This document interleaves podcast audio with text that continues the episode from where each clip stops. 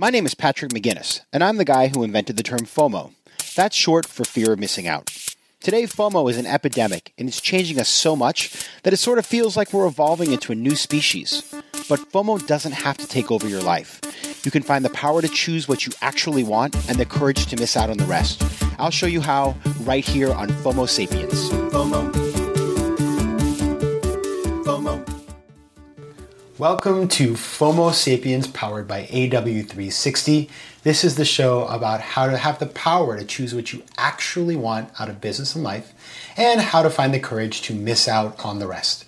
I'm your host, Patrick McGinnis, aka the guy who actually invented the term FOMO, and I'm here taping the show in New York City, a place where even the rats have FOMO.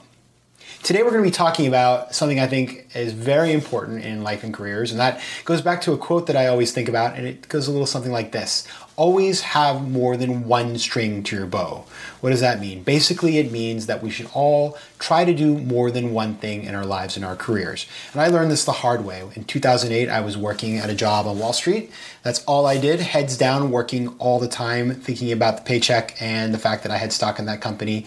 Unfortunately, that company was A I G. My company blew up overnight, and I had to figure out how to reinvent myself. And what I realized at the time was that I would have been much better off having built up a portfolio of activities and actually building something for myself. Well, the good news is we have the perfect person here to talk about that today. My guest is Dorie Clark, and she is the author of Standout, um, Reinventing You, and her newest book is Entrepreneurial You, and it's a guide to doing exactly that, building a portfolio career, monetizing all of your talents and skills, and building a personal brand at the same time. Dorie has a bio that is so impressive, I'm going to look down and make sure I don't miss anything. She's an adjunct professor at Duke's Fuqua School of Business. She is a, a writer for Harvard Business Review. She has been uh, given lots of attention and praise and love by magazines like Inc and the New York Times, and she's got all kinds of other incredible projects and skills that we'll dig into in the interview. So without any further delay, I want to welcome Dorie to the show. Hey, thank you, Patrick. Wow, it's so good to have you here. It is totally great to be here. Okay, so Dorie, I always like to start with the same same question, as if it's relevant, of course, which is how do we know each other? So the way we know each other, Patrick, we were introduced by a mutual friend, a guy named Mike, who I actually don't even really know that well, but the uh, the, the the best introductions sometimes are the, the sort of uh, strength of weak ties ones. And what I love about our connection is that it took some effort. I had to, I had to work to get this Patrick McGinnis guy to, uh, uh, to to connect with me in person. I often organize dinner gatherings in New York, and I inter- and I uh, had invited you to a couple, maybe even three, and you kept missing out because, or at least I would say missing out, because you were going to these exotic locales. Oh no, I'm sorry, I'm going to be, I'm going to be in Rwanda. Sorry, I'm going to be in South America. And it was always j- just, uh, just crazy and exotic enough that I said, all right, well, I'll invite you to the next one. So I had to keep trying, but eventually we got you there and we got to be good pals. I had to go to those places to be interesting enough to sit at your table, because for those of you who don't know Dorie, Dorie surrounds herself with really interesting people. So I've met, I, I don't even want to go through the list of people, but the people that I've met, there are people that I keep bumping into throughout my life. People like Jenny Blake, who wrote a great book called Pivot. Uh, people like Chris Shembra, who has this dinner club called Seven Four Seven. And these are people that, the, it's kind of like the Matrix, because I didn't know who they were. And then after meeting them through you, um, I kind of see them everywhere. So um, it's been a lot of fun to get to know you. And yes, I realize that um, I can be difficult to schedule, but you are as busy as I am, and we're going to get into that today because what. So I read your book, Entrepreneurial You, and when I read it, I was telling you this in the in the in the green room before. When I read it, I had, I guess, like pangs of admiration. I guess not a pang, but I had feelings of admiration because I thought the book was beautifully economical in the sense that you got straight to the point, and there was really actionable advice. And at the same time, I did feel pangs of, I don't know if it was FOMO or stress or whatever, because I thought, number one, it was like retroactive FOMO. Why didn't I read this before? And also I felt like, you know, I wanted to just give it out to a bunch of people, which is, I think, I mean, that, you know, I will tell you that's a pretty high compliment for a book because I thought it was really amazing. And so one of the things that you said in the book, though, that kind of I thought was really interesting is you have something like seven different income streams. It's actually up to nine now. Oh, okay. So, so I'd love to just, I mean, run through what are the nine different income streams? Yeah, absolutely. So the the most important point is this has been built over time. This is not a sort of overnight kind of thing, but the nine income streams. So I do marketing strategy consulting, which is actually how I started my business. I do executive coaching, business school teaching, like you. I write books. Uh, I do keynote speeches. I have affiliate income. I do online courses. And I also have recently started doing uh, like day-long workshops, kind of in-person workshops, and I also run year-long mastermind programs. That's incredible. And the other thing that I really loved is in your introduction, you have a little, I wouldn't call it a humble brag, but maybe slight humble brag that you wrote the first draft of the introduction on a plane to Aspen and the final draft on a plane back from Amsterdam. So you're doing all of this. And you're also traveling, and you were just saying before you're going to South Africa, you're able to basically be mobile while you have these nine income streams. Is that correct? Yeah, it was actually an explicit goal of mine. Um, I decided maybe six or seven years ago that I wanted to try to transition my business because like a lot of people, you know, I started my own small business basically, and I did this marketing consulting, and I found like I was just in meetings all the time. I was constantly schlepping to clients' offices and driving places, and it, it didn't feel very free. I was working for myself, but there wasn't a real sense of freedom. And so I sought very specifically to try to develop a location-independent business because that was much more the vision of what I wanted to be able to do. Would you call yourself a digital nomad?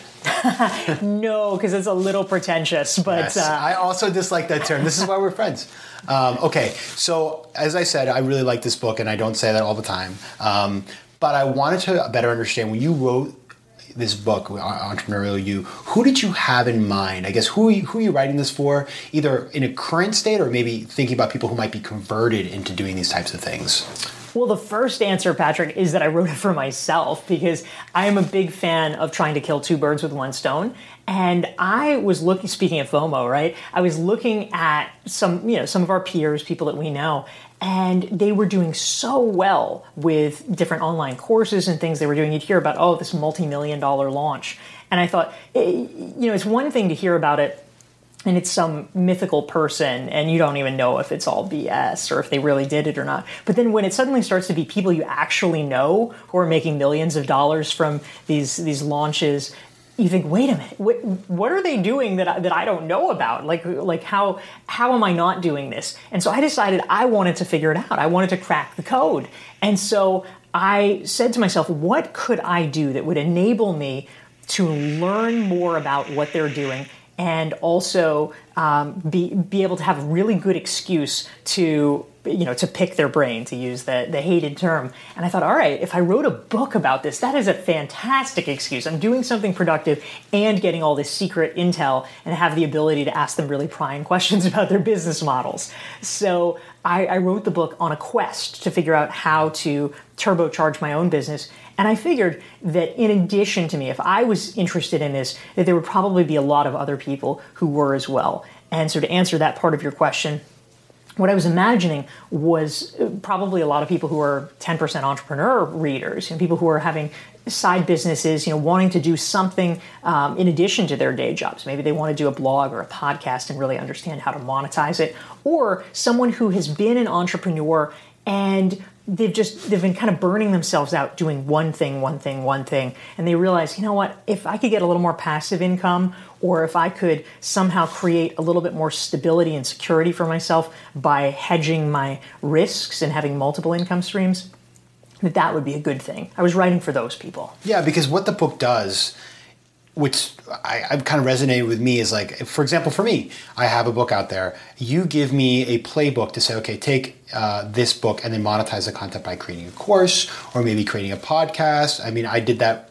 I started working on this before I read your book, but then I was sort of like a little validation, I guess, or working on a mastermind or creating different pieces of content around this. And what I think it boils down to, and you have this really interesting terminology you use, is the courage to monetize. When I read that, I thought that you're capturing something there, because I think a lot of people may think, ah, like, who's going to pay me for this? Or like, why should I be somebody who's standing up there as an expert on something? But you know, part of the reason for that, I think, is both of us know people who maybe don't have a lot to offer and are making lots of money doing that already, and you think like, oh my God, if this person's doing it, why aren't other people I know who are even more impressive? But part of it is also because there is huge demand out there for these materials, and if you have them, why not do something with them? Like how, I'd love to get your take though, I guess in more detail. That was my take on the courage to monetize, but how do you think about it?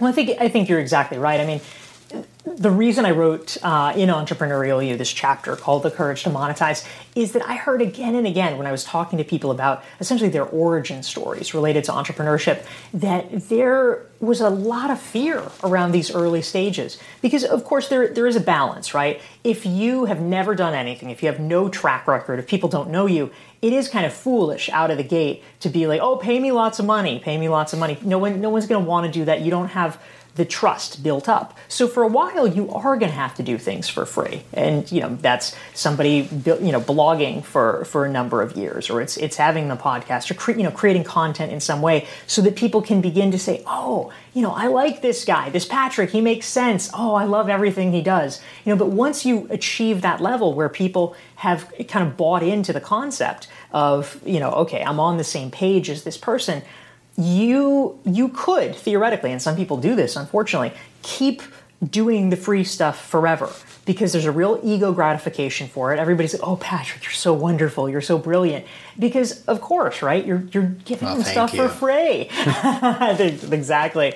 But the the risk to that is is a risk to you, because unless you have, you know, some outside source of income, you are just not you're not going to be able to have a sustainable business. At a certain point, you're going to have to give up and say, oh, wow, I guess I really need to get serious and earn a living. And so you give up all the things that you've built. You know, it's kind of tragic. So ultimately, what we need people to do is thread the needle between those two things and say, all right, I will do stuff for free in the beginning. I will uh, take the time to connect with my audience and build the trust so that they understand what I can offer. But then there's a moment, and it's a risky moment. It's an emotionally risky moment where you say, okay, I'm going to put something out there now that people can actually buy.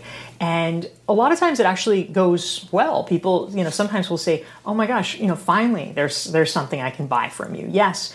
But there, there is the risk, in, and it's in the back of people's minds, that people might say, oh, you're such a sellout, you know, now you're charging us. And getting over that hump is what is necessary to be able to be a successful and sustainable entrepreneur. I totally, it's so interesting because if you think about the last fifteen or twenty years for the internet, right, so much content has gone from paid to free that we have all been accustomed to, whether we're creators or consumers, we are accustomed to giving things away. Like Huffington Post is a great example. Um, Huffington Post came out, it was very prestigious to write for them, even though the reality is that it was pretty, it was kind of like the, um, it was kind of like the most porous airport security you could imagine, right? Like, it looked cool from the. It looked like very hard to get in, but it wasn't as hard as it looked at all. It but was. It, it was a little hard, but mostly because they were just very poorly organized. So yeah, and so people would. I remember going to cocktail parties. This was a long time ago. Like people would say, like I was a writer, and I was sort of like, that is, you know, I wrote one article for HuffPo. This is not. You know, I'm not a writer. Let's let's all be serious here. But I was willing to trade my hard work and my ideas for the promotion because that was what people were doing at the time. And I think you're right. It's all about creating sustainable business here. And if you are creating valid, value, quality content, there's real importance to being able to find a way to get people to pay for it so you can continue to do it over and over and over again. Yes, uh, for sure. Wow. Um, and so you kind of put together a menu. I think about it as I read the book, you've got a bunch of chapters and each one is like, offers us um, something we could potentially do. How do I, you know, like let's take me for an example, right? Um, or you for an example. Um, how do you choose where to start, where to focus, what not to do? Kind of how to organize that business plan. Yeah. So in Entrepreneurial You, I actually, in some ways, it, it is very much a menu. I, I certainly don't recommend that, that people dive in and, and do every money-making strategy simultaneously. That'd be the FOMO way to do it, right? That would, yes. Definitely. Um, but but in, in, in sort of a broad brushstroke, I actually did it uh, kind of chronologically, in that the the easiest place to, to enter, the lowest risk thing, is essentially one-on-one coaching or consulting. If you have a business that's driven by ideas, you might as well do something that doesn't have a lot of startup costs and where you can get a client immediately. It's like low-hanging fruit, right? So let's let's pretend you're Patrick. You have this expertise in uh, ten percent entrepreneurship, you know, help, helping people sort of experiment with that on the side. So if that's the case, the, the simplest thing you can do, even if no one has ever heard of you, even if, you know, let's pretend you hadn't written a book, right? You're just starting, you're a guy with some ideas. Maybe you did this successfully on your own. Um, the easiest thing that you can do is one-on-one, because you don't have to have a big following. All you need is essentially some friends or friends of friends to be like, oh, you're doing this? You know, my buddy Patrick coaches around that. You can start getting some clients and things like that. It's, it's not necessarily going to be incredibly lucrative in the early phases. However, it's a learning opportunity and actually gives you material so that you can get better and that you can create content around it.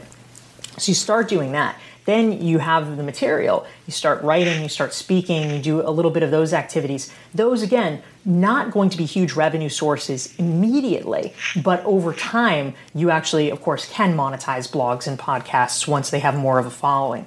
Later, again, as the as the following grows, that is where you can achieve these kind of economies of scale that people talk about. So I wouldn't necessarily advise someone to create an online course if they don't have any clients and if no one has ever heard of them. Like, well, who's going to buy it? You know, you're you're investing a lot of time to create something like that. But if, for instance, you've gotten a blog that now has, you know, let's say a thousand or five thousand uh, subscribers that get every post that you're doing, that's an audience of highly engaged people that would probably, if the course matches the blog content, be very keen to purchase the online course. So it's steadily building up and, and thinking, what can I do that's appropriate, for, you know, first of all, is interesting for me, but also is appropriate to the stage of following that I've cultivated heretofore. Yeah, that makes a ton of sense. And it is true that once you get that community, there's a there's a famous blog post, I don't know, you probably know who wrote it, I don't remember, but one thousand True Fans. Yeah, Kevin Kelly. Yes, exactly. See, Dorie knows these things that I don't know. This is why I hang out with her. Um, but it is true that we you have people that believe in your content and they're your evangelists. Think about how we all support each other in the group of people that we all know that write and are creating these these materials. We, I was talking today, you gave me great ideas who to have on the show because you know their content, you understand how it fits into the picture, and you're willing to evangelize for them. Um, so it's pretty powerful. Tell me about one thing that a lot of people want to do these days, like the hot thing to do, and you you clearly have figured it out, is the speaking career. So you have done how many TED Talks? Uh, I've done uh, three TEDx's. I mean, that's pretty pretty good. Three TEDx's, like that. Where you were in Geneva, or? So I did one in Lugano, Switzerland. Uh, I did one in uh, just outside Boston, and then another in Worcester, Massachusetts. Worcester is. You know, people pick on Worcester, but as a New Englander, I can tell you that it is... Home of Polar Seltzer. Yeah, I was going to say, it's it's even less charming than they said. Just kidding, Worcester, we love you. Um, so you've built a speaking career. You travel all over the world doing this. Um, you know, you, I remember you were going to Estonia one time, and you've done all kinds of crazy, um, interesting talks around the world. How does one building a, a speaking career as part of the, the sort of path that you're prescribing? Yeah, so in terms of, of speaking, uh, the, the most common myth, I think, that, that a lot of people subscribe to, and oftentimes it, it's not their fault, they're subscribing to the myth. Many people who should be more knowledgeable kind of push it, you know, agents and publishers and things like that. They'll say things like, oh, well, have you gotten hooked up with a bureau yet? And it's a little ridiculous because the truth about speakers' bureaus is that until you are a big name, they really don't care about booking you because the, the money just isn't in it for them. They'll get about a twenty-five percent cut. And if you're, you know, a newbie speaker that's getting twenty-five hundred bucks or five thousand bucks, it's just not worth it for them to try to promote you. Um, what they want, of course, is the fifty thousand dollars speaker that they can get a huge commission on. So early on, a bureau is not is not going to solve your problems. People are always looking for a magic bullet, yeah. And it really doesn't exist. There is a process, and I've written about this for the Harvard Business Review and elsewhere. We have a whole chapter on it in Entrepreneurial You. But the basic idea of how you build a speaking career, first of all, of course, uh, as with a lot of things, you have to speak for free uh, initially. And that, that creates a little bit of momentum around your name. People begin to see you and then think of you as a speaker. You get better, frankly, which is helpful because most of us are not great speakers initially. Um, also, really critical, you want to put yourself in a position where you can get video of you speaking because no one these days no one is going to hire you as a speaker if they have not seen video of you as a speaker. It's very easy to get it. And so if if you lack that for some reason, they're just not going to consider you. So a TEDx is actually great for that. But oftentimes, even if you have a small gig, um, sometimes the conference organizer will record it and you can ask for a copy of the recording. You can put it up on YouTube. Um, but even if not, you could pay to have a videographer tape it for you, and that is usually worth it. So you have this as a kind of marketing document. But if you are looking to get paid speaking engagements, the, the key here is that it is actually often counterproductive for you to directly be pitching yourself uh, because people are just so used to being bombarded. They, they kind of put up a wall and they're like, oh, not this guy again. What you need to do is think of a subtle way around that. And there's two possibilities that I suggest to people. One is, this is where content creation becomes really critical, and I encourage people to do it. If you are creating content, if you, for instance, are blogging in a publication that the conference organizers read regularly, which is actually not that hard to do, especially if you're aiming to speak at a very specialized conference, um, then they will often see your byline and become interested and seek you out. That's a dynamic that you want to cultivate. But if you want to be a little bit more proactive, you look at people who have spoken in the past at that event and try to see, are they friends of yours? Are they friends of friends of yours? Or are there people on the host committee that you have a connection to? You basically work your LinkedIn channels and try to get a warm lead uh, where that, that person is recommending you to the decider. If you can get that, that is very powerful. But you lose points, ironically, if you go directly and pitch yourself. It's so, this is, I mean, again, you're, this is, uh, I've lived through this, and it's really interesting because it is true that the agencies, they don't, I mean, they're busy people. It's, you know, it's a, it's a numbers game for them. And so bringing on new clients, unless it's like really easy or unless you're Eva Longoria and it's just easy to pitch you, they don't want to do it. And at the same time, going out and trying to, you know, come out with your hat in hand doesn't work. So you have to be really clever and you have to be willing to do things in the beginning for free, as you said. But if you invest a little time into having a nice presentation, having a good speech. I mean, obviously, the worst thing to do is spend a lot of time and energy with something that doesn't even work, right? And boring. Have an engaging piece of content that's different, and that, and finding, I think, audiences that value your message. So, for example, if you're talking about um, a particular segment or a particular life experience, you want to make sure you're in the right place because, you know, I'm not going to talk about ten percent entrepreneurship with a bunch of people who are, you know, afraid of entrepreneurship. I guess I could do. I've spoke, I've actually spoken at an actuarial conference, and it went over very well. So, you know, we can always convert people, but it is harder in those kinds of environments. One thing you talk about in this book, but you really talk about in a previous book, is about personal branding and staying out of the crowd, right? You know, how do you, well, we live in a crazy world, right? You think about just um, go onto your LinkedIn every day and think about the amount of just content, right, that's on LinkedIn. And but most of it, I mean, there's a lot of fake news on LinkedIn, right? Everybody's an innovator, um, a disruptive innovator. How do you, you have spent a lot of time thinking about this issue of personal branding, standing out, being, um, you know, being able to tell your story. How does that um, kind of play into all of this? Yeah, absolutely. Well, something that I hear often when I talk about personal branding, which I, I do pretty frequently at, at companies and things like that, is people will often, you know, raise their hand and be like, oh, you know, this this sounds like good advice, but maybe for ten years ago, because now, now things are so busy, they're so crowded. Well, you know, if I started, I would never get heard. And okay, so number one, ten years ago, people were saying the exact same thing. You know, that's that's the most important thing to realize. Is it's it's not it's not changing. It's it's essentially like saying, oh gosh, I should never buy real estate because the only time that one should have bought real estate is in the past, and now all yes. opportunities are closed off in, you know, forever. It's like, no, you know, there, there's the there's the Japanese saying that the you know the best time to have planted a tree is twenty years ago. The next best time is today. Okay, I was going to say that, but I had ten years ago, and I thought it was Chinese. So anyway, but that, that's exactly okay. Continue. it, it probably is. I don't know. I'm thinking bonsai, whatever. but uh, but yeah, so, uh, so I, I think that what people don't realize is that even though, yes, absolutely, there's a lot of noise, there is also, this is the key, a huge amount of attrition. And for me, what in, in writing Entrepreneurial You, the whole process, all the numbers, all the statistics, the statistic that I think is most significant in that entire book is one that I found that was a study. It was a ten-year longitudinal study of podcasts done by a gentleman named Josh Morgan. And what he discovered at the time, he analyzed every podcast from June two thousand five to June two thousand fifteen.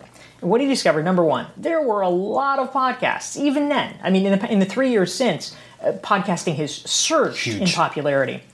But even then, there were over two hundred thousand podcasts. I mean, it's an enormous number.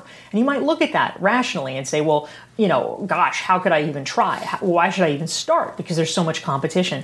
But the key, and what people do not realize, because there's always so much fanfare about people launching things or whatever, there's never any fanfare about them just abandoning them. It, what he discovered is that the average podcast lasted twelve episodes and six months. So two two episodes a month for six months, and then its creator just gave up, just shut it down, just stopped doing it. And if you think about that, that's the average, right? It's and, and when he did this study, in fact, only forty percent of those two hundred thousand podcasts were were even active. And he defined active so liberally as to be almost ridiculous. It was that they had that they had done, I think, one episode over the past six months. You know, people give up in huge numbers. If you simply persevere, you are going to be outpacing almost everyone. It's like your parents. I don't know if your my parents told me, like, if you start something, don't quit. You have to finish. They made me. I was. I got hit in the face with a baseball in in, in, in Little League. I was not I was not awesome at baseball. That wasn't where I was meant to spend my time. But they wouldn't let me quit. It, it's followed through, and I think that's a really... If you're going to start one of these endeavors, the ones you talk about, you know, you can't sort of quit, you know, on day three when it gets hard and you have to spend a little money, right? Um, I want to, before we end here, I want to hit on something. So, Dorie, as I said, you you you know, you, you've got your seven streams, nine streams of income, but, you know, you, you're always developing new things, and they're not just in the world of business and coaching and writing. You're also, let's see, you've got an Emmy Award for, not an Emmy, excuse me, a Grammy Award for producing a jazz album, and you are working on a Broadway musical about entrepreneurship. Right, so the, on the surface, these things like they're these things they, they seem like they're very far outside of what you do in the rest of your life. Is that right, or are they far more harmonious than we might imagine? Well, for me, my my interest in music producing, my interest in in writing musicals, I, I mean, they don't they certainly don't directly link up with the work that I do. I mean, much like we were talking earlier about the fact that I, I went to divinity school. And at the time, uh, you know, I, I did this years ago right after college, but people were like, you know, what is it? What are you going to do with that? You know, the famous question. And the answer is, I, I don't know. You know, it's interesting. I have always been a, a fan of the concept of optimizing for what is most interesting.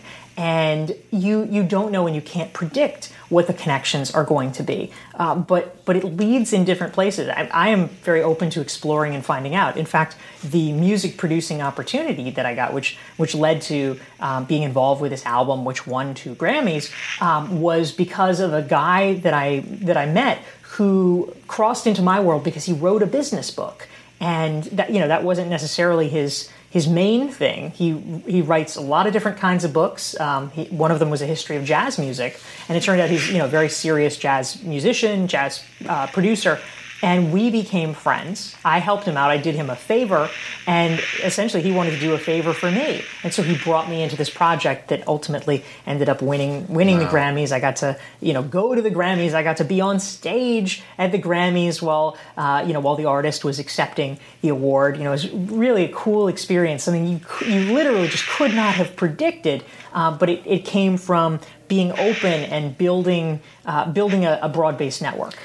The way I think about that, I heard this awesome podcast from Harvard Business School. It's on their um, it's on their Cold Call podcast about this woman who was a jazz singer and a banker. Um, and she was this fascinating woman, and her motto was embrace complexity. So you're embracing complexity. Um, you clearly, I mean, it's paying off. You've got a Grammy on your shelf. Uh, so th- uh, this has been amazing. I feel like I just kind of climbed inside your brain for half an hour, which was, which is a very, it's a very, it's stuffed full of a lot of things, but very well put together and organized. Many bins full of good stuff. If uh, if people who watch FOMO Sapiens want to follow you, get in touch, learn from you, where can they find you? Well, thank you, Patrick. Um, so the new book is Entrepreneurial You, and if folks are interested in diving more into that oove, uh, they can go to my website. It's dory clark dot com, D O R I E C L A R K. It has more than five hundred free articles that I've written for places like Forbes and Entrepreneur and the Harvard Business Review uh, that that provide a lot of a lot of insight into different ways to do business better and, and hopefully uh, be living the kind of lives that uh, that would make FOMO unnecessary. Uh, we can't have that. Uh, there, there, there, we cannot live in a FOMO-free environment or I'll be out of a job. Uh, but that said, if you want to learn about uh, more about FOMO, more about me, or the ten percent Entrepreneur, which we talked about earlier, you can go to my website. It's w w w dot patrick mcginnis dot com. Um, there you'll find, I, I certainly don't have as many free articles, so you should go to Dorie's to read all the articles. But there's some stuff on there you might find interesting. You can also find more information on FOMO Sapiens. So thanks a lot for joining today. And until next time, take care of yourself, FOMO Sapiens.